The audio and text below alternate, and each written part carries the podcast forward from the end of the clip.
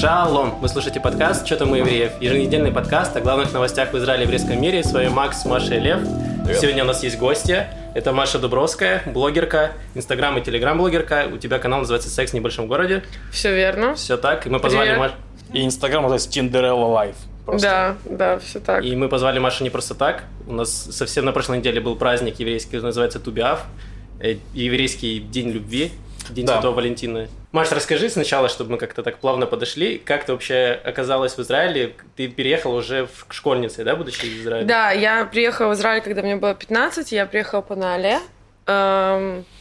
Переехала из Минска. Короче, я жила 5 лет в кибуце на юге. Потом там служила в армии. И переехала в центр. Поступила в универ. Решила, что мне здесь образование. Это не мое. Но моя еврейская мама быстро поставила меня на место, поэтому я просто уехала продолжать учиться в Литву, где, собственно, и защитила диплом. Диплом почему? Диплом по Тиндеру. Да. То есть Маша дипломированный тиндеролог. А я просто хотел очень немножко пояснить. Наале — это программа для школьников, да, и старшеклассников. Тут я могу войти в свое второе амплуа преподавателя иврита. Наале — это аббревиатура, которая значит «Ноороле лифне аурим», что, в принципе, переводится как «подростки приезжают перед родителями». То есть программа построена таким образом, что дети сначала приезжают в Израиль, заканчивают здесь школу, и после 3 или 4 лет, в зависимости от как бы специфики программы, выбирают, остаться здесь или нет. И задумка такая, что типа это ловля на живца, как бы они детей перевозят, и родители в какой-то момент вроде как бы должны за ними приехать обратно сюда. Не, ну звучит логично, просто одна из программ. Детский лагерь в Харькове. В смысле, за тобой приехали родители или когда что? Не приезжали за мной родители. Они отправляли тебя не в те лагеря, им нужно было в лагерь в Израиль отправить. Это были еврейские лагеря, Макс. Они думали, что я сразу в Израиль из лагеря репатриировалась, каждый раз надеялась. А ты сама возвращалась из Харькова, они такие, черт, надо было отвозить ее подальше, чтобы не нашла дорогу домой. Я 9 раз ездила в детские лагеря еврейские, они каждый раз надеялись, да. Слушай, Маша, то есть давай просто еще немножко расширим твою историю. Получается, что ты со скольки лет в Израиле? 15. С 15. То есть у тебя иврит получается, ну, как родной уже. Да? Отлично, очень интересно. Как ты себя чувствуешь, кем ты себя чувствуешь вот, с точки зрения идентичности? То есть израильтянка, белорусская, то есть как это работает? Я, наверное, чувствую, что мне повезло. Очень, потому что, с одной стороны, когда меня спрашивают где угодно, за границей или где-то еще, я сразу говорю, что я израильтянка. Но я думаю, что мой бэкграунд какой-то культурологический за счет того, что он состоит из очень много разных менталитетов, разных стран, в которых я жила, потому что прям буквально жила я, наверное, в 4 или 5 странах, я уже сейчас не помню. И из всего этого сложился такой пазл, то, что в Израиле называется кулитух. Я не знаю, как это на русский лучше перевести. То есть, как бы это была, собственно, задумка Алии, которая, что здесь все сплавится, и все будут такие мультикультуральные. Понимаешь, что я имею в виду? Плавильный котел. Да, вот это вот. И собственно, я такой, с моей точки зрения, представитель вот этого плавильного котла, потому что все внутри сплавилось уже. Как бы немножко. Окей. А как все-таки пришло в голову защищать диплом по Тиндеру? На самом деле, тут, как бы по-разному можно объяснить. Тут много было разных причин. Во-первых, ты знаешь, как бы все время с каждого утюга тебе говорят: делай то, что тебе нравится, и тебе не придется работать вообще никогда. Или не я выбрала Тиндер, а Тиндер выбрал меня.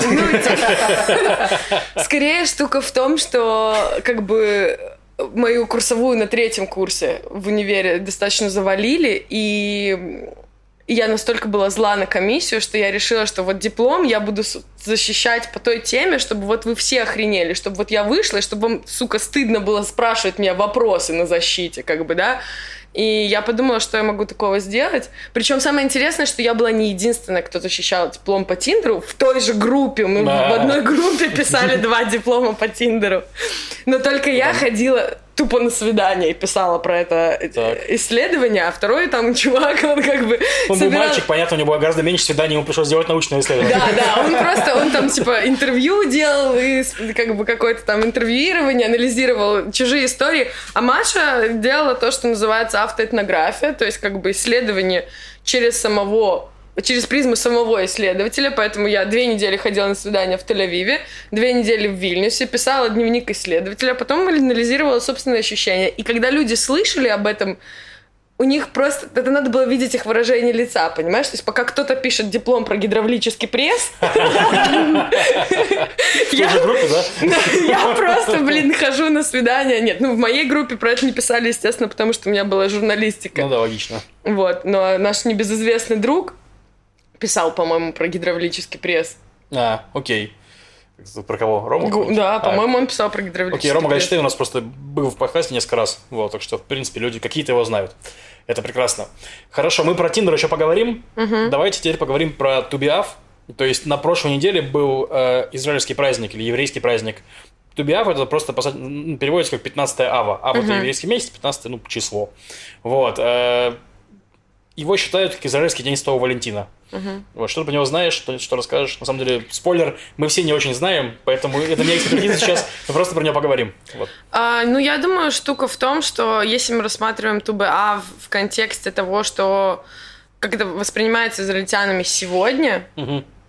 На мой субъективный взгляд, даже 14 февраля воспринимается израильтянами более как какой-то романтический праздник. То есть я бы, наверное, сказала, что Ту би-Ав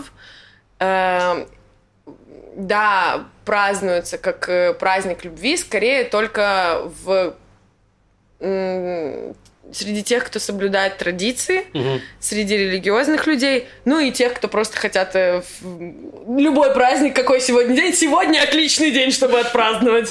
Вот, как бы, потому что, очень много моих друзей, которые даже пары там с израильтянами просто забыли о том, что есть Ту би-Ав. И мне кажется, это достаточно показательная история. Ну да, справедливо. Я почитал про этот праздник в Википедии. Там, конечно, забавно. Там написано, что в этот день не нужно делать ежедневные молитвы, и можно не предаваться скорби. То есть, и это достаточно хорошо, что если можно не скорбить, то все, давайте трахаться. Если можно не молиться, у тебя куча свободного времени, можно заняться. Да. Вот. Например. Ну и на самом деле этот праздник, насколько я правильно понимаю, это день... уборки винограда? День, по-моему, это первый день начала сбора винограда, насколько я знаю. Да, вот Дионис, ножками там, по винограду, эти женщины в белых одеждах, еврейские, Челентано. Если сложить женщин в белых одеждах, сбор винограда, возможно, было жарко, скорее всего, 15 ава, август. Да, мокрые, потные белые платья, прилипающие к телу. Запах винограда, хмельный дух. Я захотел туда. Предавались гедонизму. Можно не молиться и не скорбеть. Самое главное. Ну да, если честно, я даже когда учился... Звучит как, лучше, если ваша вечеринка не похожа на эту, не зависит.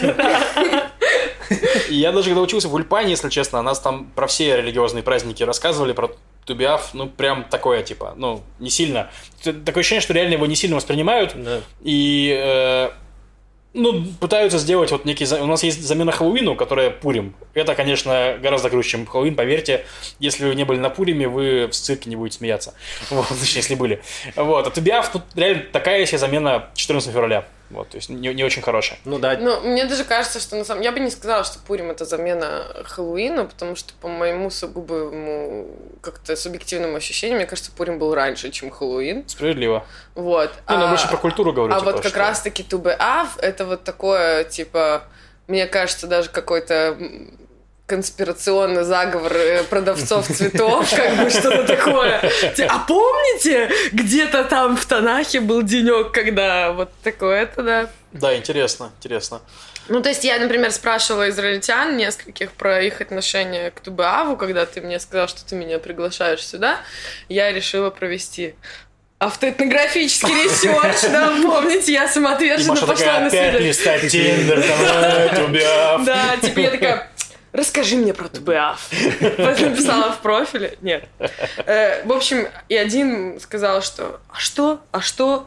коль себя, то для себя, как бы любая причина хорошая для праздника.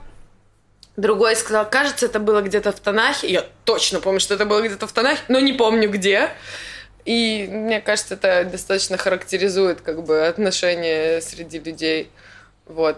То есть даже я бы сказала, наверное, что если смотреть просто даже на улицы, то мне кажется, что на 14 февраля гораздо больше продают какой-то продукции, что больше украшены рестораны.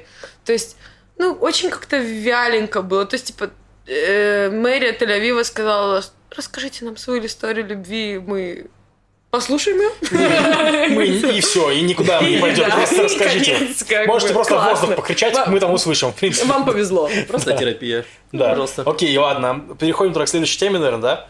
Хотели с тобой поговорить про любовь в Израиле. Ты много общалась, ходила на свидания с израильтянами именно, да? Вот. Хотелось бы послушать, чем они отличаются от других мужчин в Вильнюсе, там, в Беларуси, в Москве, где-нибудь, как это? Ну, я тебе могу сказать, что тут немножко такой сложный для меня вопрос. Не в плане того... Я не знаю, в каком ключе лучше на него отвечать. Потому что я могу ответить как бы в шутку, я могу ответить более серьезно. Потому что, с одной стороны, я как бы в каком-то роде такой амбассадор тель-авивских мужиков, и все время говорю, что Тель-Авив — это столица женского секс-туризма, вообще приезжайте сюда, и здесь все очень хорошо. Но если говорить не в шутку, это не совсем правда. Почему? Потому что если мы будем смотреть на какую-то статистическую выборку, то условно, если вот там брать... средние по больнице, да, то среднестатистический йоси в Израиле или конкретно в Тель-Авиве будет, скорее всего, более горячим или там нормальным в среднем любовником, чем условный Олег из Урюпинска. Понимаешь? Олег из Урюпинска, я его знаю. Отвратительный любовник. Ну, понимаешь, что я хочу сказать, да? То есть, как бы даже совершенно... не знаю, может, если что, потом это вырезать, совершенно зашоренный израильский мужик с большей вероятностью спокойно отнесется, например, к тому, что у меня есть волосы на ногах, чем тот же Олег, который скажет мне, ты шо? Ну, причем, как бы, это, я говорю, не основываясь на каких-то домыслах, да, то есть это вот реальная ситуация, которая произошла со мной на этой неделе. Я там знакомилась, встречалась с тем, что называется на иврите «арс», который это тоже... Местные гопники, скажем так. Ну да, который тоже испытывал некоторые... О, этих я знаю. Ну, Харьков, помните, у меня давняя история. Да, ты ходила в футболке шевротновой. Можешь про это написать мне тоже? Автоэтнографию. Вот. Все, извините, я задумалась просто. Задумалась о гопниках.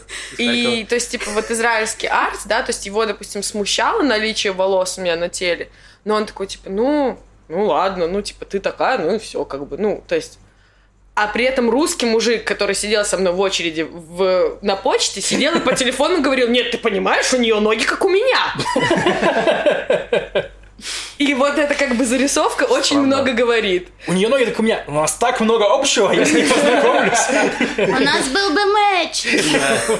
Вот, и как бы... Условно, если мы берем среднее по больнице, причем среднее по больнице даже не вот Москва, Тель-Авив, а вот там Россия, Тель-Авив, тогда, конечно, попасть на израильского мужика, это, скорее всего, для женщины, особенно не из Израиля, это будет приятный опыт. Потому что здесь мужчины относятся к женщинам иначе, они как-то... не зациклена на том, что ты должна весить 48 килограмм при росте в 1,82 м, при этом иметь из роста 1,82 м, 82 это туловище, а метр это ноги. Ну и все такое, как бы, да, здесь ты будешь ходить, они говорят, господи, ты самая красивая на свете, ты идем, я познакомлю тебя с родителями, я покатаю тебя на своем электровелосипеде, я пойду гулять со своей собакой, я заведу тебя в свой стартап, пойдем, как бы, понимаешь, и ты здесь намного более расслабленная, этим, наверное, отличаются израильские мужчины, но... Есть и другая оборотная сторона, потому что это не значит, что в Израиле нет сексизма. Просто сексизм здесь махровый. Если в России Я не знаю, может быть, это плохо, то, что я все время привожу Россию в пример. Не, ну надо с чем сравнивать. Давайте, во-первых, да, ну если, условно говоря, в России там у тебя нету закона о домашнем насилии, если там, типа, тебя могут все время... Ты рискуешь, что ты там скажешь слово не так и получишь по лицу, то в Израиле мужчины говорят... Многие мужчины. Я не хочу обобщать, не хочу говорить, что все, но, типа, опять, еще раз дисклеймер, средняя по больнице, да, они будут говорить, конечно, я не ударю женщину. Она же чья-то сестра. Понимаешь, да, что как бы я имею в виду? И это как бы шажочек вперед, но... Но если ты один ребенок в семье, то уже сложнее, да? Ну да, но это типа... Я скорее это не имею в виду в контексте того, что придет брат и... А скорее того, что здесь все равно женщина воспринимается как приложение. Неважно, какое приложение. Мать, ну какая-то ипостась, которая...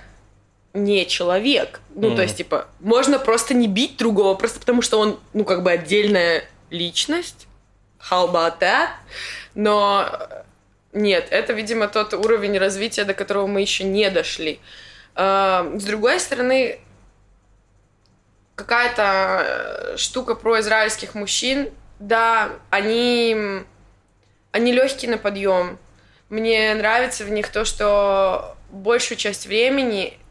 они не зациклены в каких-то рамках. В том смысле, что если ты пользуешься Тиндером или просто ходишь на свидания, особенно в России... Ну, опять же, я говорю это из призмы своего личного опыта, да? Ну, помню, фотография. Да, у всех разных, как бы, разные какие-то впечатления, но вот я сходила больше, чем на 1000 свиданий по всему миру. И это, типа, не за всю жизнь. Это больше, чем мои 3. Это, типа, за... примерно последние, типа, 4-5 лет. Угу. И здесь люди очень начили в целом. То есть, как бы, встречаются, конечно, отдельные экземпляры, но здесь проще сказать «нет». Угу. Чаще всего поймут твое «нет». Причем это неважно, мы говорим про «нет» в процессе там сексуального взаимодействия, да, когда ты вдруг передумала, или мы говорим «нет» на свидании, что многим людям это сложно в обоих ситуациях, да, то есть, типа, сказать кому-то, с кем ты сидишь на свидании, кажется, я не заинтересован, это не какая-то непростая ситуация. И если в России или там где-то еще мне, может быть, не суперкомфортно, потому что я могу бояться, как человек отреагирует на это, то здесь в целом, типа, ты можешь сказать, ну, было прикольно, я пошел. Mm-hmm. И это будет нормально воспринято, причем даже если ты уже без трусов. И это важно, как бы, как по мне. Это такой как-то важный фактор. Здесь люди готовы погружаться... Ну, может быть, из-за того, что это такая очень туристическая и при этом очень маленькая страна, но здесь люди как бы готовы жить вот в этом состоянии курортного романа очень часто, очень долго. То есть, как бы, если в условной Мексике или я там, не знаю... Там, когда я путешествовала, часто люди там спрашивают тебя, а ты живешь здесь или путешествуешь, потому что они хотят оградить себя от вот этого ощущения, что это все равно со сроком годности, то израильтяне нет. Они типа встречают девушку на пляже, на неделю это любовь всей его жизни, мы поедем в Мицпарамон, мы поедем в Циммер, мы туда-сюда, все, я... А потом через неделю он встречает другую девушку на пляже, и маршрут повторяется. И нормально, то есть как бы всем хорошо в этой ситуации. Она улетела счастливая, довольная, он как бы продолжил, и все. Интересно. Маш, давай, тебе твои пищи интересно. Не, я просто, да, я не успевала вставлять свои мысли. Ну, это необычно, наверное. Ты скажешь, что они могут на каком-то этапе сказать, что я не заинтересован, то, ну, мне чаще всего непонятен вайб. То есть, ну, ты как бы по привычке, что вот вроде все идет нормально, все классно, вроде. То есть ты как будто вот эту ментальность я не считываю, что на самом деле он там уже придумал, что, ну, я, наверное, не заинтересован по нему, это как будто не скажешь этого. А потом он тебе говорит, ну, типа, не, я, наверное, не заинтересован. И ты такая... What? Ну, понимаешь, я не могу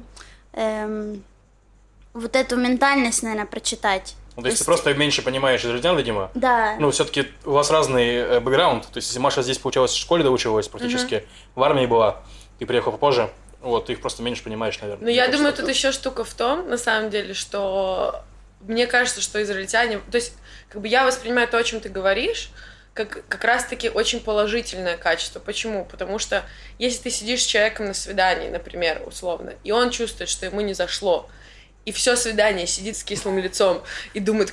Ну, когда он наконец-то поймет, что мне не нравится, хочу идти отсюда. Тут у тебя принципиально диаметрально противоположная ситуация. То есть, типа, человек получает удовольствие от свидания, ты считываешь, что ему комфортно, что ему нравится, потому что он думает, блин, я уже здесь, можно прикольно посидеть, даже если из этого не будет какой-то невероятной истории любви, но при этом я уважаю другого человека, и я как бы ему проговорю, ну, типа, и про границы, и как бы скажу, чтобы не было каких-то лишних ожиданий потом. Угу. Да, не как-то поздновато это делаешь. Я об этом. Но суть не... У меня вопрос тогда. Ты говоришь, что вот есть какое-то отношение к построению этой связи, например, как курортный роман, да, назовем так. Что тогда для израильтянина серьезные отношения? То есть есть уровень вот этого чила. Угу. А что вы... Что вот, если он сразу ведет тебя знакомиться с родителями, да, хотя для... В наших странах знакомиться с родителями это прям, ну, все. Ребенок...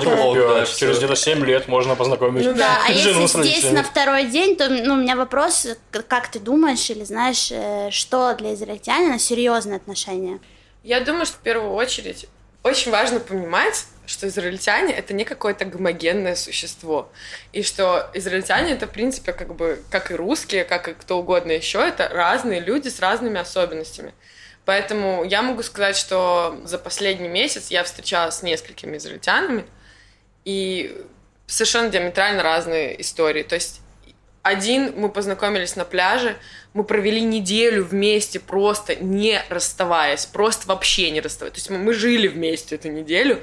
Я хочу познакомить тебя с родителями, я хочу полететь с тобой в Нью-Йорк. What the fuck? Параллельно я пошла на свидание там с другим... Ну, типа, я не моногамный человек, я сразу делаю дисклеймер, чтобы там мне не начали хейтить в комментариях, типа, вот... Параллельно там я ходила на свидание с другим, со свидания с которым, например, первое я вообще решила, что, ну, наверное, он не заинтересован, потому что мы накурились и оба сидели, залипали в телефоне, и я подумала, что это как-то, ну, походу, неинтересно. Но потом он мне позвонил на следующий день и позвал меня на еще одно, и я такая, окей. И при этом, например, он абсолютно человый, то есть не как этот первый, который... немножко обсессивно, да, для нас, с нашего восприятия, то есть за неделю я знакомлю тебя с родителями, все, мы едем в Нью-Йорк, мы там, туда-сюда, это, наверное, какая-то такая стрессовая ситуация. Второй, он как раз-таки очень чиловый, он стартапер, собака, все дела, и типа... Косяк. Да, но при этом, говорю, типа, я в отношениях постоянно, то там 4 года в отношениях, то там 3 года в отношениях, типа, и я там чувствую, что я готов, в принципе, остепениться, то есть, типа, нету вот этого...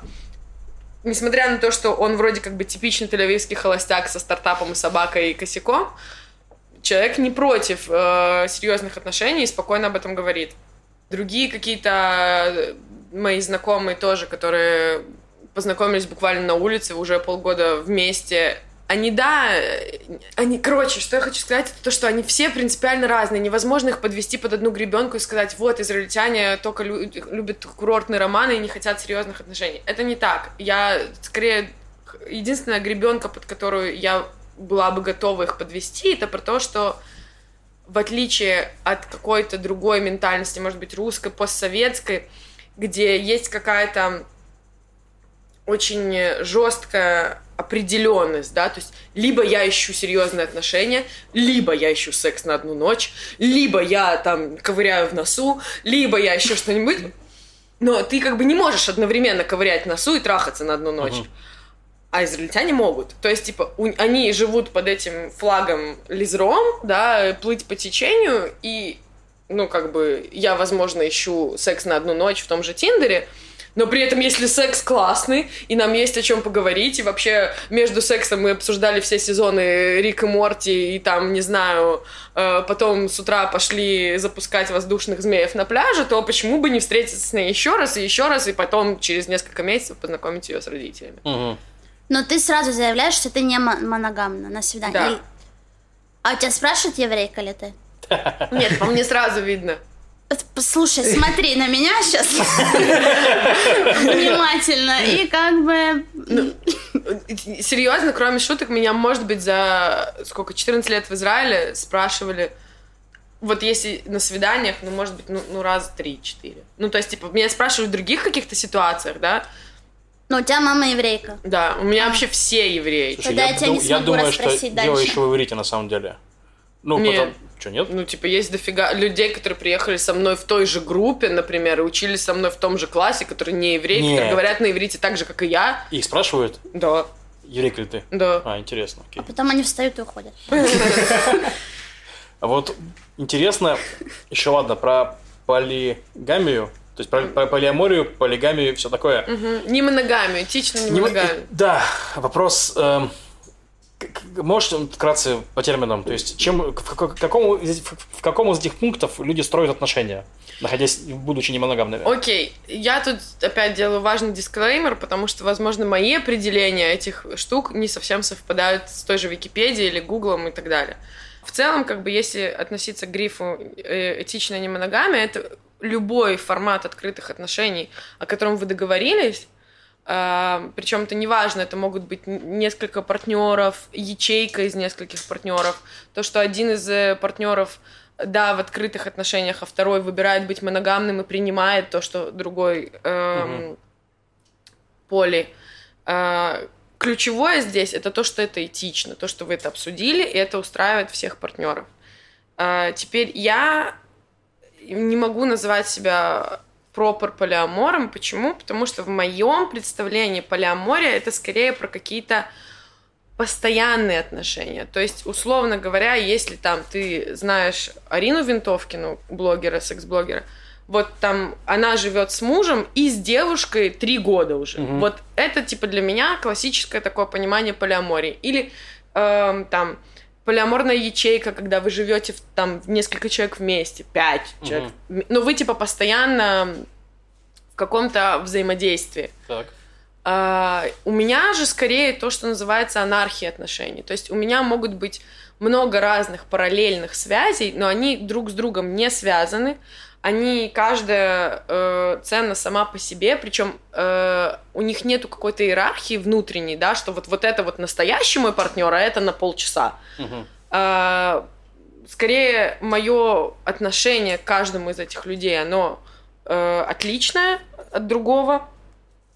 И сама, как бы, у меня на иврите сразу вылазит тива кешер, то есть тип связи не поддается влиянию от других отношений. То есть, как бы, условно говоря, у меня есть партнер в Москве, которого я не видела, как ты догадываешься, примерно 5 или 6 месяцев с тех пор, как все началось.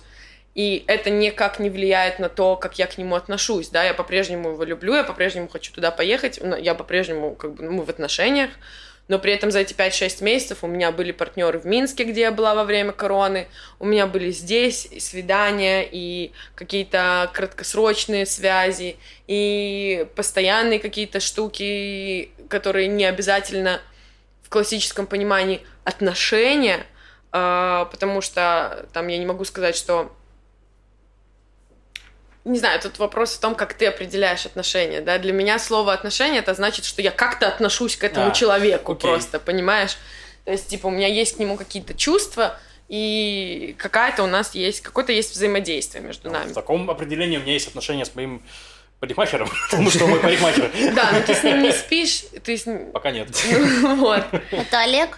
Ну, он же сказал, что любовник не очень, Олег, так что, видимо, Лев не договаривает. Нет, просто у меня есть, кстати, ну, как я пробовал, у меня вот полгода были такие свободные отношения, я попробовал, понял, что мне не нравится, понял, что меня не устраивает. А что именно тебя не устраивает? Ну, там, смотри, короче, история, что, типа, мало стимулов их развивать, эти отношения. То есть, сделать их... Мне нравится... Ну, опять-таки, это же про меня, правильно? Конечно. Лично мне нравится, когда у меня углубляются отношения с человеком, я больше знаю о нем, он больше знает обо мне, мы становимся такими больше партнеры по жизни и так далее. Вот. И если это какие-то моногамные отношения, то это все происходит само постепенно. Ну, то есть, очень сложно быть в моногамии, чтобы они не развивались никак, потому что вы, скорее всего, расходитесь просто в какой-то момент. В полигамии, да, получается, что, типа, например, вот у нас... возникла, ну, то есть возникает проблема, например, нам стало там не о чем разговаривать, да. Если это в моногаме происходит, то вы волей-неволей эту проблему решаете каким-то образом. Ну, то есть придумываете темы или придумываете, ну, каким-то решаете, да. Если это у вас разные партнеры, то мне не проблема найти себе партнершу, с которой мне интересно поговорить, а с этой я буду там только спать, например, да. Вот. И, короче, количество связей, оно уменьшается, и в итоге вы просто расстаетесь, все. Ну, вот мы так просто расстались, потому что, ну, какие-то вещи перестали работать, и никакого стимула их решать не было, и все. Вот такая история. Окей, я тебя услышала, но я тебе могу сказать, что, во-первых, я сталкивалась с теми же проблемами в моногамии, когда у меня не было стимула это решать по той простой причине. То есть мне кажется, что это вопрос не открытости отношений, а того, какое удовольствие ты получаешь в этих отношениях. То есть если ты чувствуешь, что тебе эти отношения дороги и важны, и в них есть какие-то проблемы, то ты эти проблемы решаешь просто по той простой причине, что отношения для тебя весомы. Да. И ты не хочешь их терять. Вот я про это говорю, что вес одних отношений в этой системе, когда их много, он уменьшается, и поэтому, типа, эти отношения рвутся, не развиваются дальше. Вот.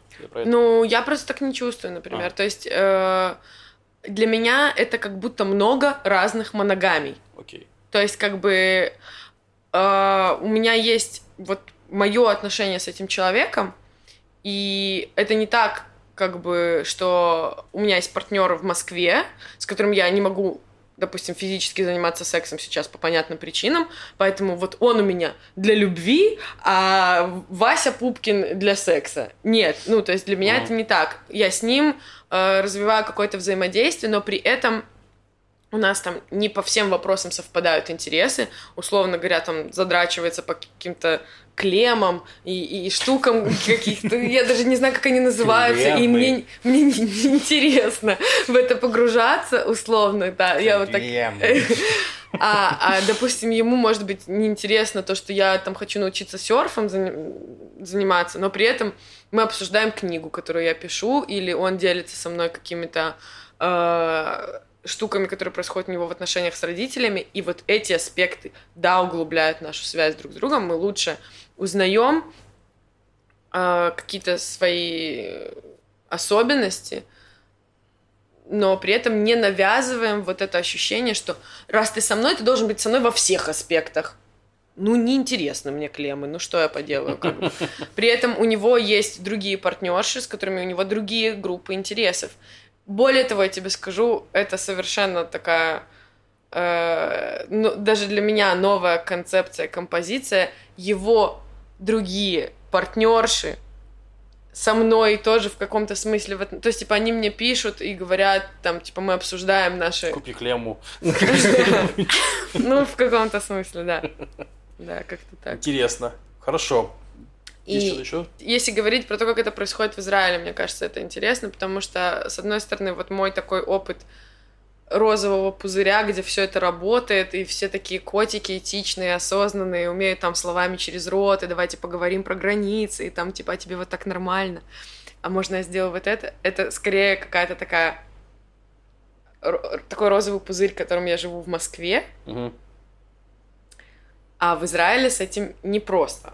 Надо сказать, то есть как бы сейчас, когда я вернулась пару месяцев назад, и теперь у меня в Тиндере написано «поли», потому что я не хочу писать «анархия отношений», потому что люди... Не поймут. Ну, как бы это такой... Анархия, да, против Биби, все, ломай, крушить. Это термин, который менее знаком. Да. Поли лучше знают. И, в принципе, там люди, которые со мной на улице тоже знакомятся, я всегда говорю, что я не моногам, потому что для меня это супер важно, чтобы человек... Ну, то есть, типа, мне очень важно, чтобы было честно и этично, и чтобы человек изначально знал, во что он входит. Ну, это очень логично, конечно.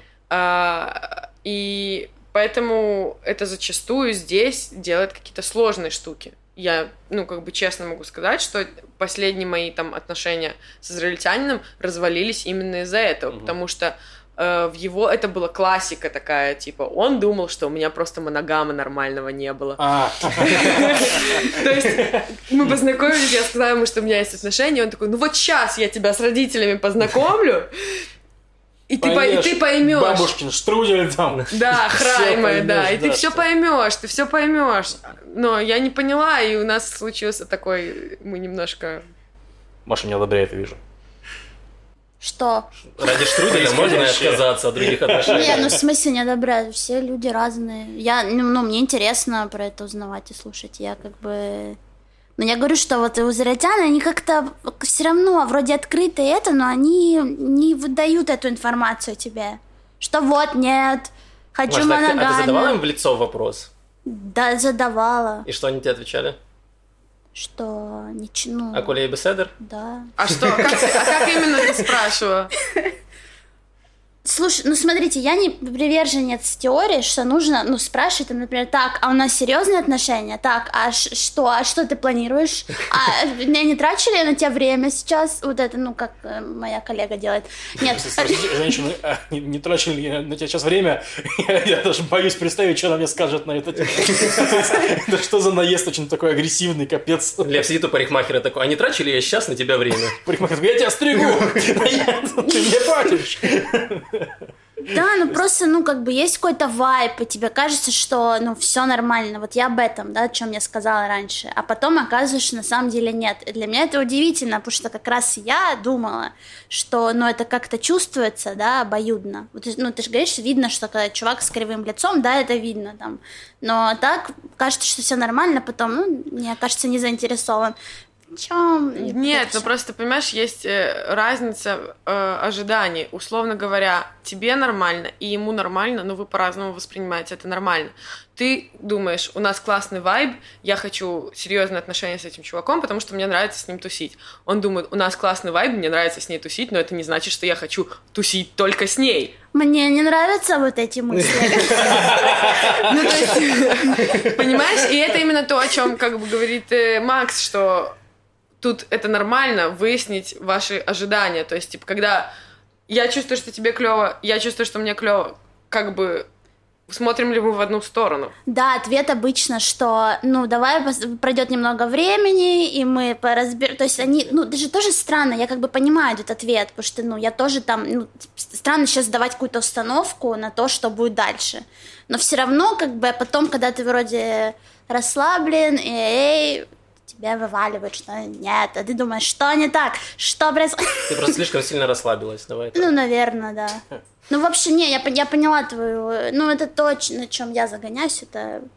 Просто, ну, я это к себе скорее, что, возможно, правда, есть некоторая проблема с тем, что я не ловлю ментальность, так как ты здесь дольше, плюс у тебя еще язык, у меня-то там иврит, английский, все вперемешку. Я думаю, что в этом тоже есть... секрет. Я думаю, что тут еще много, ну, я не знаю, как давно ты переехал, но просто тут еще много каких-то установок, с которыми мы растем. Условно говоря, если там я росла в Минске, и я знаю, что парень идет со мной на одно свидание, на второе, на третье, на четвертое, то как бы я из этого делаю какой-то определенный вывод, да, там, он вкладывает в меня время, он вкладывает в меня деньги, значит, он во мне заинтересован. У меня были мысли только... Он умеет ходить. Извините. А здесь это не...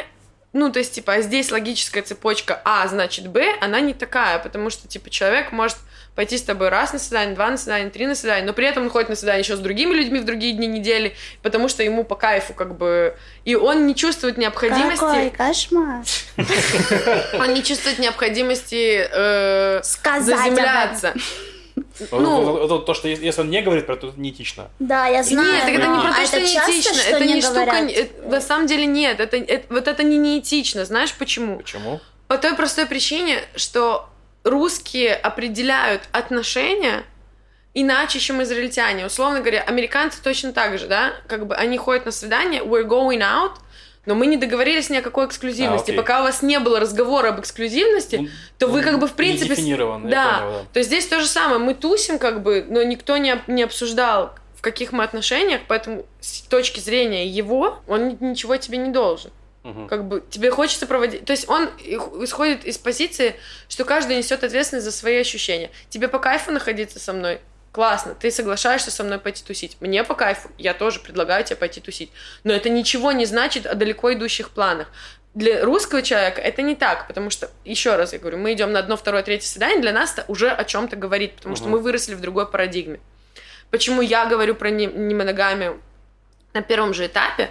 Потому что я хочу, чтобы человек, который пойдет со мной на первое-второе свидание и будет задумываться, хочет ли он развивать эти отношения в каком-то ключе, знал изначально, какие у него карты на руках. То есть, чтобы он не думал, что, я сходила с ней на 3-4 свидания, и теперь я хочу, может быть, с ней дать чего-то серьезного, и тут выясняется, что классно, да, я с тобой хочу серьезного, и еще вот с ним серьезного, и еще вот с ним серьезного, но вообще-то я улетаю в Москву к другому.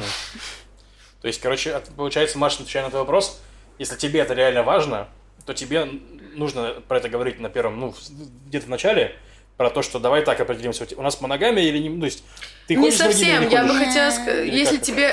Ты пошла на первое свидание, ты провела классное время, то я бы сказала, например, так, мне понравилось, я бы хотела увидеть тебя еще раз, и если там, узнать, хочет ли человек тоже увидеться еще раз, и... спросить, какой формат тебя интересует. То есть, или так. То есть, как-то, не обязательно очень агрессивно, не обязательно очень, что? А тебе только потрахаться, да? Я так обычно, да, конечно. Не, я шучу. Не, мне кажется, что провал реально вот в этой ментальности есть. Что то, что я тебя спрашиваю, что для израильтяна серьезные отношения, вот чего они понимают. То есть, как будто есть... Но я понимаю, что общее нельзя вывести тоже. То есть, это разные... какие-то форматы, и опять же из-за какой-то зашоренности наше воспитание есть как будто одна дорожка. Но то сейчас там все, мы информированы, у нас тут просвещение, все это, и понятно, что есть очень много разных форматов, вот. Но я, видимо, не до конца улавливаю, если мне прям в лоб не говорят. Про немоногамию говорят, но вот про вот это вот плавание в форматах серьезных отношений я еще не приловчилась. Так ты можешь просто спросить его, чего бы тебе хотелось. Ладно. Она пока себя не может спросить, чего бы она хотела. Ладно, все, хватит этой семейной терапии. Я просто думаю, не только мне это интересно. Нет, это интересно. Я надеюсь. Нет, смысл, это интересно. Я сейчас, можно я воспользуюсь этой минуткой, прорекламирую свой курс знакомства. Потому что я сейчас как раз-таки делаю курс, который вот для таких вот штук. Во-первых, для того, чтобы получать... Таких штук, как что? Нет, во-первых, не штук, как Маша, а штук, вопросов, которыми мы задаемся. То есть, чтобы получать удовольствие, несмотря на то, что ты... не обязательно достигаешь какой-то цели, то есть, получать удовольствие от процесса, чтобы учиться говорить словами через рот так, чтобы это было понятно, потому что часто мы думаем, что мы как бы спросили, но на самом деле это мы в своей голове спросили, а внешний человек ничего не понял, и это не только там про нас, как русскоговорящих в израильском комьюнити, опять же, израильтянин, с которым я встречалась, то есть вот он закатил истерику, и он думал, что я должна была понять, на что именно он обиделся. Но это не так работает. То есть можно вообще сократить этап истерики, когда если ты просто заранее подойдешь и скажешь: слушай, мне не очень приятно, что ты делаешь вот так вот. И про такого рода коммуникацию. Да. Окей, интересно. У меня был вопрос, Маша, как дипломированному специалисту. Я не уверен, что конкретно ты можешь на него ответить, но очень часто из моего опыта, из опыта моих знакомых, девушки, которые сюда приезжают, допустим, из стран СНГ, они очень часто встречаются с местными мужчинами. Но мужчины, которые сюда приезжают из СНГ, они очень редко заводят знакомств, встречаются с местными израильтянками, в том числе в Тиндере, то есть у девушек, которые себя пригают, у них огромное количество матчей сразу буквально, за 5 минут может найти себе 10 свиданий. Мужчинам гораздо сложнее в этом плане найти именно местных девушек. Обычно это все равно выходцы, ты встречаешься тоже с выходцами, которые приехали сюда из СНГ. Ты хочешь узнать, почему так происходит? Если у тебя есть ответ какой-то, потому что... конечно, у меня есть ответ. Вы стрёмные! Можно? Вот этот ответ не нужен. Говорите, пожалуйста, что... Нет, это не тот ответ, который я хотела сказать. Это скорее совокупность многих факторов. Во-первых, есть определенный стереотип, причем это не важно, про девушек с СНГ или мы говорим про американок, или, многие израильтяне, мужчины, не хотят встречаться с израильтянками. И это не какой-то такой фактор, который сугубо в Израиле, да, там многие итальянцы не хотят встречаться с итальянками, потому что им кажется, что вот типа, слишком сильная женщина, там, типа, вот они тут уже вообще тут устроили матриархат, и тут они видят девочек, которые приезжают из другой страны, особенно русских девочек, которые на постсоветском пространстве выросли в патриархальной парадигме, и они знают, что вот он там с ней совпадет в Тиндере, она вообще голодная до мужского внимания, потому что в условном Урюпинске сидят... Олег только один. Один сидит Олег лысеющий, как бы, который говорит: я ищу без вредных привычек, без детей, без прицепов, неразведенную. А себе Игорек. Понимаешь? И она приезжает сюда, а тут все там с кубиками загорелые, этот спортсмен, тот серфер. И они все ее лайкают, потому что она голодная до мужского внимания. При этом, с другой стороны, совершенно им не избалованы. То есть, как бы, они понимают, что они начнут встречаться с русской девочкой, которая, во-первых, стереотипно русские девочки красивые, да, и для них это экзотика здесь, для израильских мужчин. У них есть еще какое-то такое... Тут я важно опять... Это мое мнение, да? То есть я не претендую на истину в последней инстанции. У них есть плюс какой-то такой... может быть, надежда, что новые репатриантки менее ознакомлены с какими-то факапами, которые могут происходить из их культур, да, условно говоря, если там израильтянка такая: ой, с Таймани не пойду, ой, марокканец, конечно, там жадный, там туда-сюда, то русская, как бы, она не, ну... Она, в принципе, еврея от араба не отличает навсегда. Ну вот, да, то есть, типа, ей в целом... Таймани от марокканцев, да. Ей в целом, как бы, не принципиально. Все они израильтяне, все классные. Ну да, но а наоборот как происходит? А почему наоборот так происходит? Потому что, во-первых... Макс задает этот вопрос всем гостям. Да, чтобы понимала просто. Я тебе объясню. Мы пытаемся найти истину, добиться. В принципе, ученый, Макс его тоже спрашивал. Во-первых, потому что есть стереотипы касательно мужчин русских. Ну, то есть, типа, ну, представь себе обратную ситуацию, да, то есть... Ты израильтянка, бедный Макс, и ты листаешь Тиндер, и ты думаешь такая: ну, он на иврите, скорее всего, не говорит, на английском тоже, скорее всего, не говорит, потому что русские вообще не говорят ни на каком, кроме русского. Скорее всего, он бухает. Ну, то есть, типа, мы говорим про человека, который... Ты понимаешь, да? Как они тонко чувствуют все через фотографию. Дело не в этом. Дело в том, что мозг твой считывает огромное количество информации с этой фотографии. И он, ну, типа, она видит русское имя, и она понимает, у нее сразу активируются все нейронные связи, связанные со стереотипами, которые у тебя есть про русских.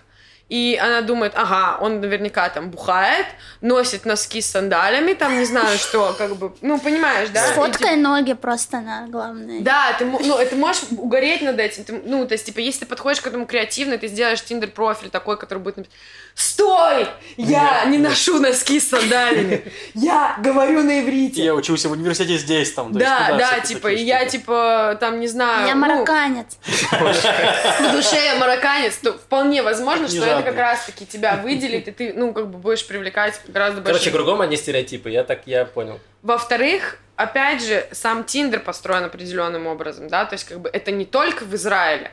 В России существует обратная ситуация просто потому, что, как бы, патриархальный уклад, не так, намного больше женщин. Недавно выпускали карту, в каких городах, сколько женщин приходит, сколько мужчин, на какое количество женщин. В Москве и Питере вообще нету перевода. Да. Прикольно. Окей, спасибо. Просто Россия большая. И, короче, штука в том, что, в принципе, куда бы ты ни пошел в мире, в Тиндер, как и в ночных клубах, например. Почему женщина бесплатный вход? Потому что это ловля на живца. Они привлекают мужчин в приложение для того, чтобы мужчины тратили деньги в приложении, поэтому там должно быть, как бы, больше женщин, но это дает женщинам преимущество. То есть, как бы, женщины гораздо более селективные в том же Тиндере, как бы, да, и если ты... Это еще одна причина, почему, как бы, ты говоришь, женщина открывает Тиндер, у нее сразу 10 матчей. Почему? Потому что, блин, они листают, они всех смахивают вправо. Тупые мужики. Я-то не смахиваю. Это, наверное, моя ошибка. Да, но мужчины... Нет, это вот я тебе сейчас говорю, как дипломированный тиндеролог, никогда так не делай. Знаешь почему? Нет. Потому что внутренний алгоритм Тиндера — это Elo Score. У тебя есть рейтинг внутренний, и...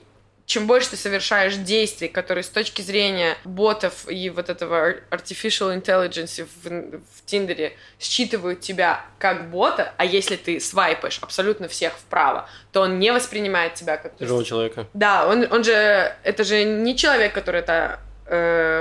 анализирует, да, это программа. Человек, да? Она смотрит, сколько времени ты проводишь в среднем на профиле, да, то есть, типа, анализируешь ли ты профиль, как ты ведешься в переписке, сколько слов в переписке ты используешь, какие слова ты используешь, и как бы из всего этого составляется твой внутренний рейтинг. А если я человек в отчаянии, то что? Да, но тебя будет еще меньше показывать другим. Это угнетение. Тиндер считывает отчаяние, ты не знаешь, что ли? Слушай, у меня такой вопрос про Тиндер. По-моему, Тиндер работает для красивых людей. Есть такой стереотип. И конечно. Вот по мне, как бы у меня есть... Вообще жизнь работает для красивых. Ну смотри, не будем скромными. Я не буду скромным, у меня есть харизма.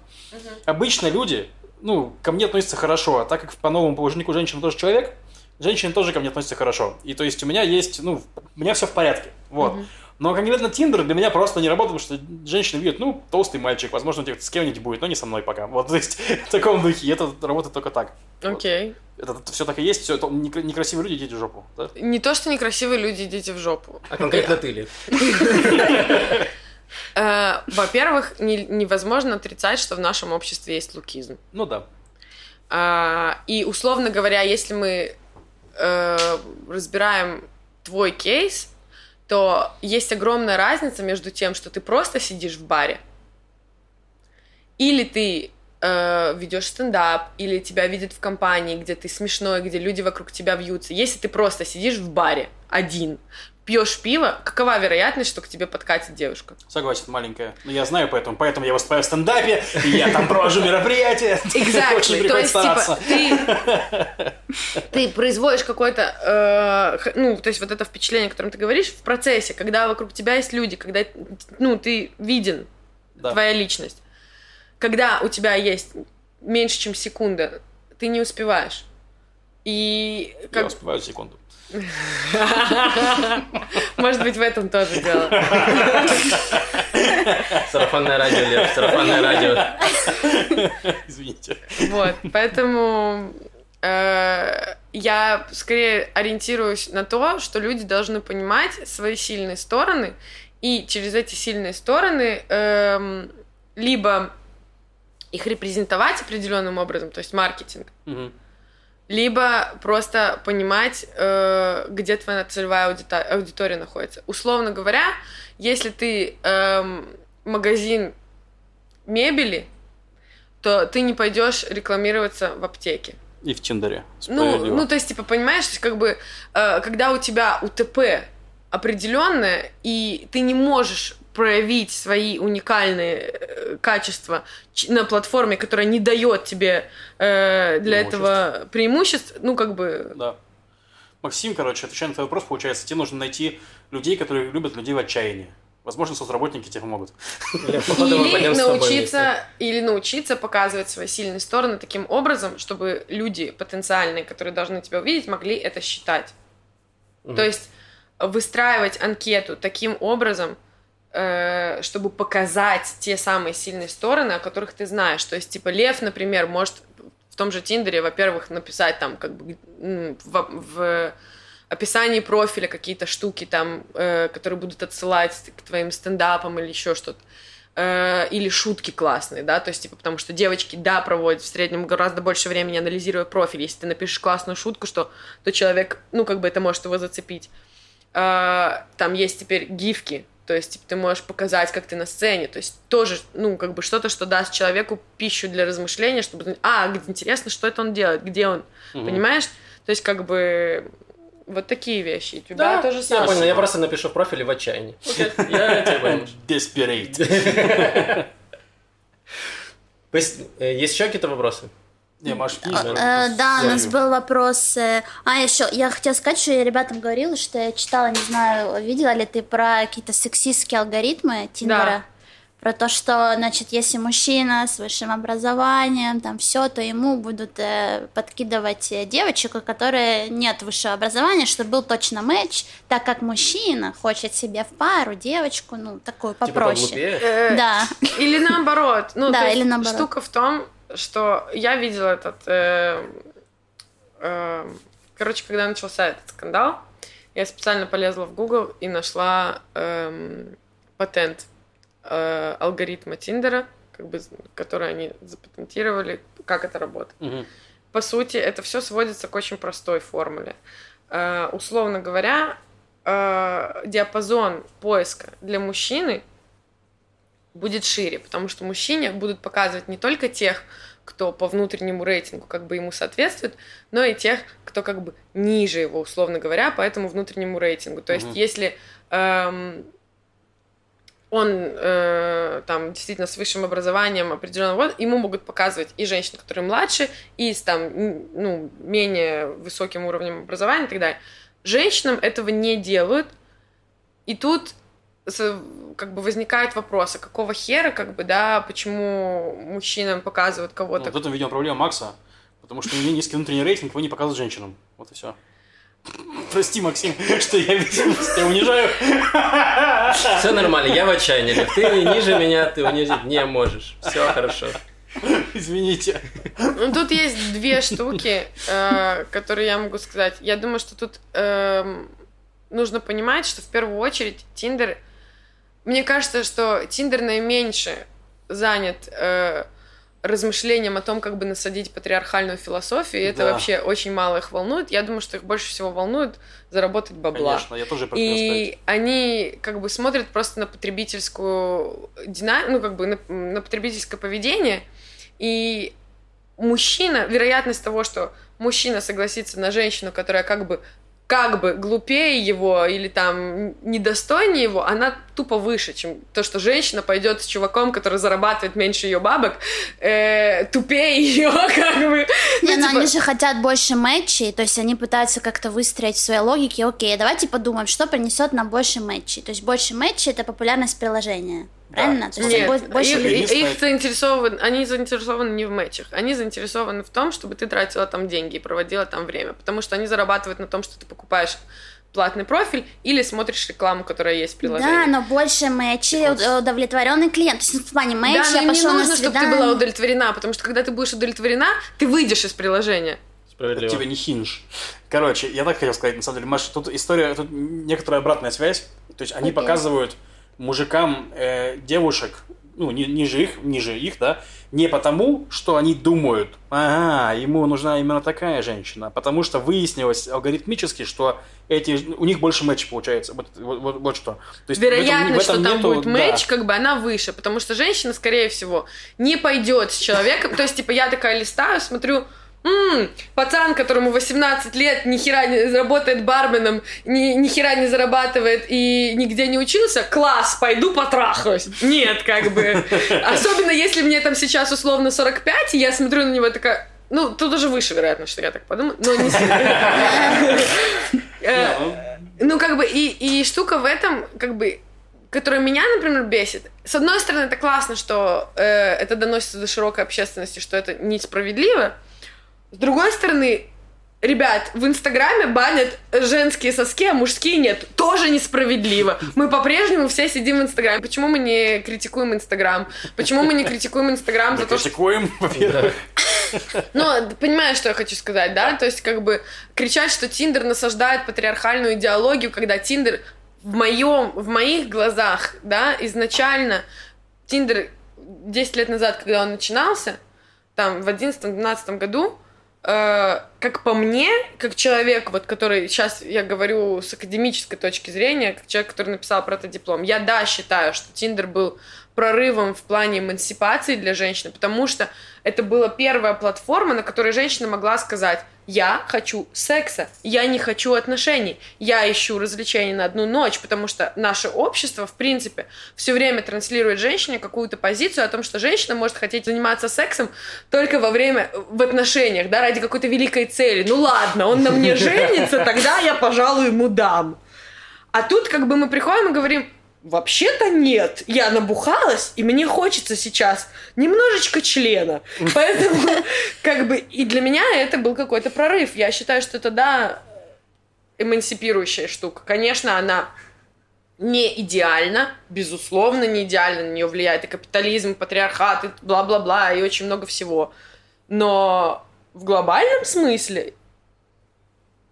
Я думаю, что мир не идеален просто пока еще. Да, ну, он никогда не будет идеален, на самом деле, нужно исправлять критику нулям, все дела. Но просто из-за того, что мир не идеален, да, ну и реально вот есть у Маши такой байос, типа, что она не пойдет, ну я как пример в смысле, что не пойдет на свидание с человеком, который зарабатывает меньше, чем она. Вот. То есть с точки зрения там парня это может быть несправедливо. То есть это может быть очень интересный человек, который на самом деле просто очень интересуется... барменством, вот. Или ну, просто он в профиле не указал, что он разработал стартап, который сейчас... Ну, типа, да. Блин, а если как тоже... Маша, ты хочешь просто секса, то какая тебе разница, сколько чувак зарабатывает? Не, ну тебе нужен же возникнуть контакт с человеком все-таки. Ну да, но бармены бывают разные. Я не знал, что такая Маша, ну ладно. Нет? Ну, кстати, бармен, я с Машей согласна сейчас.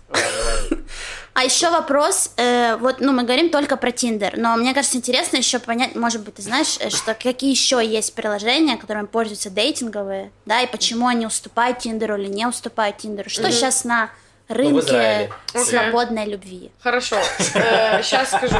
Значит, Tinder оптимальное приложение в каком смысле? Это приложение, в котором больше всего пользователей, особенно в Израиле, да, то есть если в России есть еще там Баду, всякие Мамбы, куда лучше вообще не заходить без пол-литра, как прям... Можно одеваться весь презерватив такой, как... Да, наверное, как Одноклассники, да, нет? Ну, я знаю, что есть люди... Я заранее прошу прощения у всех слушателей вашего подкаста, которые, возможно, любят Баду. Или пол-литра. Ну, я туда, ну, как бы, я туда не зайду, даже если меня заплатят. Или какой-нибудь там, типа, рус-дейтинг. Или там... О, да, реклама повсюду, даже в Израиле. Такое есть? Рус-дейт, да, вообще постоянно реклама, типа, там... Они думают, что мне, видимо, 48 где-то. А они видят, что я в отчаянии, просто кидают мне во всех абсолютно приложениях. Просто рус-дейт, пожалуйста, горячие женщины ждут только тебя. Да, ну там не горячие женщины. Ладно. Там так написано. Ну, короче говоря, Tinder — это просто самое популярное приложение, и это удобно, потому что это значит, что там самая большая, как бы, аудитория. Есть Bumble. Я очень хорошо отношусь к Bumble с точки зрения какой-то этичности, потому что, как по мне, это, наверное, одно из самых этичных приложений сегодня на рынке. Во-первых, потому что... Ну, то есть кто-то считает, что это обратный сексизм, то, что там первый может написать только женщина. Но между нами я считаю, что это очень хорошо, не в плане защиты даже, а в плане того, чтобы женщины наконец-то поняли, что то, что мужчина тебе пишет «Привет, как дела?», это не потому, что он тупой. Вот ты попробуй отправить 10 первых сообщений как бы в день, и посмотрим, что ты будешь говорить. Так и есть, так и есть. Да, это прикольно. Извини. Да, ну... Я просто хотел сказать, что иногда вот у многих девушек в Тиндере нет в профиле описания никакого. И что мне написать первое сообщение? Красивая фотография, интересные туфли, где ты их купила? То есть как начать, даже если у человека не за что зацепиться? То есть, ну, можешь ему написать, что ты знала, что медоед может переворачиваться под кожей. Фу, что? Это правда. Именно поэтому я и в отчаянии лег. Именно поэтому. О, господи, я даже не знаю, что такое медоед. Медоед такой барсук, но он просто очень верткий. И то есть, допустим, волк схватил его там за лапу, да, типа, а он под кожей метнулся, короче, вот, и у волка в зубах только кожа, он такой выдергивает и убегает. Вау. Медоед. То есть он отрывает сам себе кожу. Не-не-не, он, короче, это верткость, он просто под кожу так, вот типа это, видишь, я уже записал тебя. Видишь, Максим, раз за диалог даже лохается, Максим, вот, блядь, пиши про медоеда, что ты вообще как дивал, крутил фотографию медоеда. Блин, ну в тексте так может не сработать, в живом общении, ну по-другому. Ладно, хорошо, извините. Нет, я как раз, я с тобой. Я с тобой с медоедом, я понял, хорошо. Ну, то есть как бы... Но я, да, думаю, что все те женщины, которые говорят, я принципиально не отвечаю на сообщения «Привет, как дела?», попробуй отправить 10 сообщений, и тогда поговорим. Ну, то есть, типа, ребята, я защитила диплом по Тиндеру, сходила на 1000 свиданий, там, как бы, сижу в овер... Я не знаю, что писать, как бы, на 10-м сообщении, так что, камон. Вот, и поэтому... Я люблю Bumble в этом смысле. Во-вторых, просто чисто моя какая-то штука. Я люблю то, что они за каждое первое сообщение, которое ты отправляешь, то есть, типа, стимулируют тебя не просто сделать матч, а как бы действительно его развивать, что тоже супер важно. Почему? Потому что, например, Тиндеру пофиг. А Bumble как бы позиционирует себя как то, что мы, да, хотим, чтобы у вас из этого что-то получилось, да, то есть как бы развивайте это не просто геймификация, сидите в приложении как можно дольше. Так они за каждое сообщение, которое ты отправляешь, они... 750 шекелей. Нет, они благотворительность, они будут переводить деньги в благотворительный фонд, который ты выбираешь. У них есть типа список фондов, которые ты можешь выбрать, и они будут переводить деньги за каждое сообщение, которое ты отправляешь.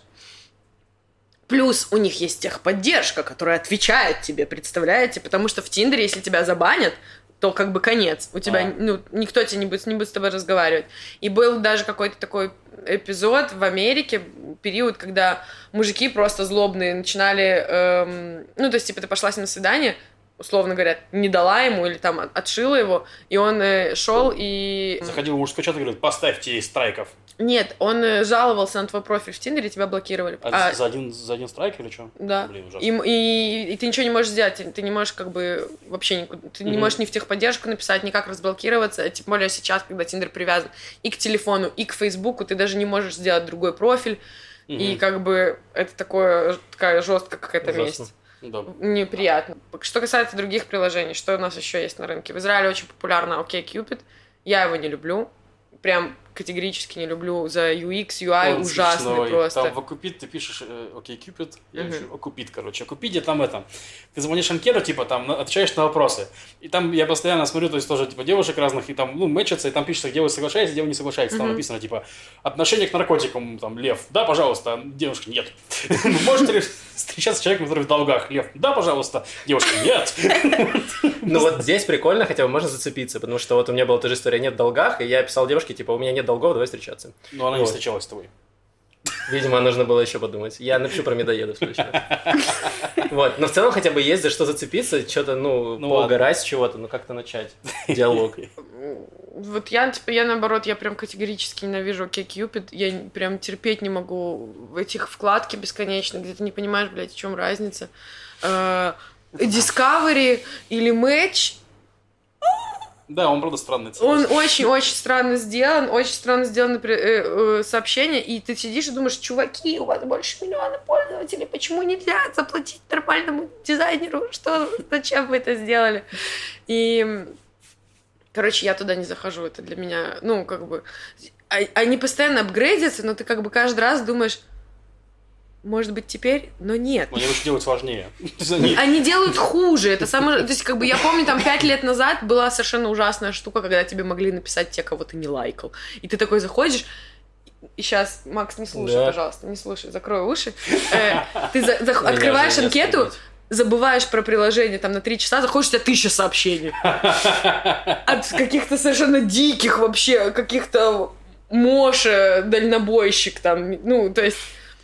Ну вот, пошел этот самый, эблизм, там все дела, эблизм, ладно. Ну вот, и как бы, и типа, я тогда не заходила. Потом они поменяли, что можно стало писать только как бы с мэтчем. Но это стало как-то, в общем, хтонь, не суть. Есть, я пользуюсь филдом, потому что я как раз-таки люблю... когда в приложении мало пользователей, потому что это значит, что те, кто там находится, они, все-таки не просто там по дороге шли, скачали. Да. И это какой-то комьюнити. Филд как раз-таки больше для людей из какого-то секс-позитивного комьюнити, тех, кто... Если раньше в Тиндере как раз-таки искали секс, а сейчас там каждый второй профиль только серьезные отношения, что меня само по себе это... У меня начинает полыхать пукан, как бы... И хочется их всех отправить на мой курс, но не суть. Вот. А в филде люди, как бы по-другому смотрят на вещи, и там гораздо больше полиаморов, там гораздо больше людей, которые знают, чем отличается демисексуал от пансексуала. И это прикольно, это приятно, мне нравится. Заметка для себя, погуглить. Демисексуал вообще, ладно, не надо объяснять. Это, Pure здесь еще пользуется в Израиле Pure? Ну вот можем, давай зайдем. Нету там никого. А у тебя там объявление прям или что? А? Ты платишь за объявление? Pure. Нет, в Пьюре, во-первых, женщина не платит ничего, а во-вторых, у меня, видишь, два человека, один 635 километров отсюда, другой 990. Прикольно. Не, Пьюр, там, у нее просто концепция Пьюра мне очень нравится, если честно. Я не знал, что женщина не платит, но женщина тоже платит. Ну, короче, ладно. Не, там ты просто, короче, пишешь объявление, типа, я такой-такой-то, ищу вот такого-то для такого-то. Платишь деньги, это показывается людям, условно говоря. Вот, то есть, типа, ну, я и типа, короче, все более-менее логично. Это то есть, в целом, ты мог объявление в газету дать? Ну, примерно такое, да, типа, знаешь, там, одинокий холостяк, ищи все там, вот, в таком духе, вот, ладно. Могу много рассказать про недоедание. Потом ты на Facebook в таргетированной рекламе вот это. Между этими женщинами вечными, которые... Дай тру, и потом лев выскакивает. Много любви. Лови, все. Ну, на самом деле, я вот... Интересно, что если говорить про вот сообщество секс-блогеров, то каждый продвигает какое-то свое приложение. Несмотря на то, что у меня типа блог Тиндерелла Life, я люблю Bumble. Mm-hmm. Ну, я уже не буду переименовываться в Bumblebee. Bumble Life. Да, но многие очень любят Pure, я не люблю Pure. Mm-hmm. По многим причинам мне не нравится... То есть он красиво сделан, мне нравится его дизайн, но он тоже у меня подвисает иногда. Ну и плюс штука в том, что, насколько я понимаю, есть смысл пользоваться Pure, типа, в Москве, в Питере, может быть, в Киеве. Все. А это русская тема, да? Ну, то есть, типа, в Минске не было людей. Не, я думал, что это зарубежный стартап? Или... Нет, это русский. А, это русский стартап? Да. А, да пошли они тогда. Ясно. Есть всякие разные там типа приложения, которые там и для больше BDSM знакомств, и больше как бы... Для геев, естественно, там, ну, типа ЛГБТ-комьюнити, вот эти все гриндеры, и там их очень много. И были какие-то всратые попытки, типа, объединять людей, потому что они ненавидят. Ну, там, я ненавижу рано вставать, и я ненавижу рано вставать, давай вместе ненавидеть. Ну, как бы, такое. Очень было интересно, спасибо огромное, Маша. Я просто напомню, что Машин... Телеграм-канал это как? Тиндерелла Life и то называется. Нет, Тиндерелла Life это... Ну, то есть, типа, найти его можно по нику Тиндерелла Life и в Инстаграме, и в Телеграме. В Телеграме он называется «Секс в небольшом городе». Вот, в Инстаграме он называется иначе. Мы оставим ссылочки в описании, вы сможете пройти, почитать, очень интересно. Да? Вот, можете ко мне иврит приходить. Да, еще Маша преподает иврит. Спасибо огромное. Да, спасибо, Маш. Любите спасибо, друг друга. Любите друг друга. Как там шоу заканчивается? Да.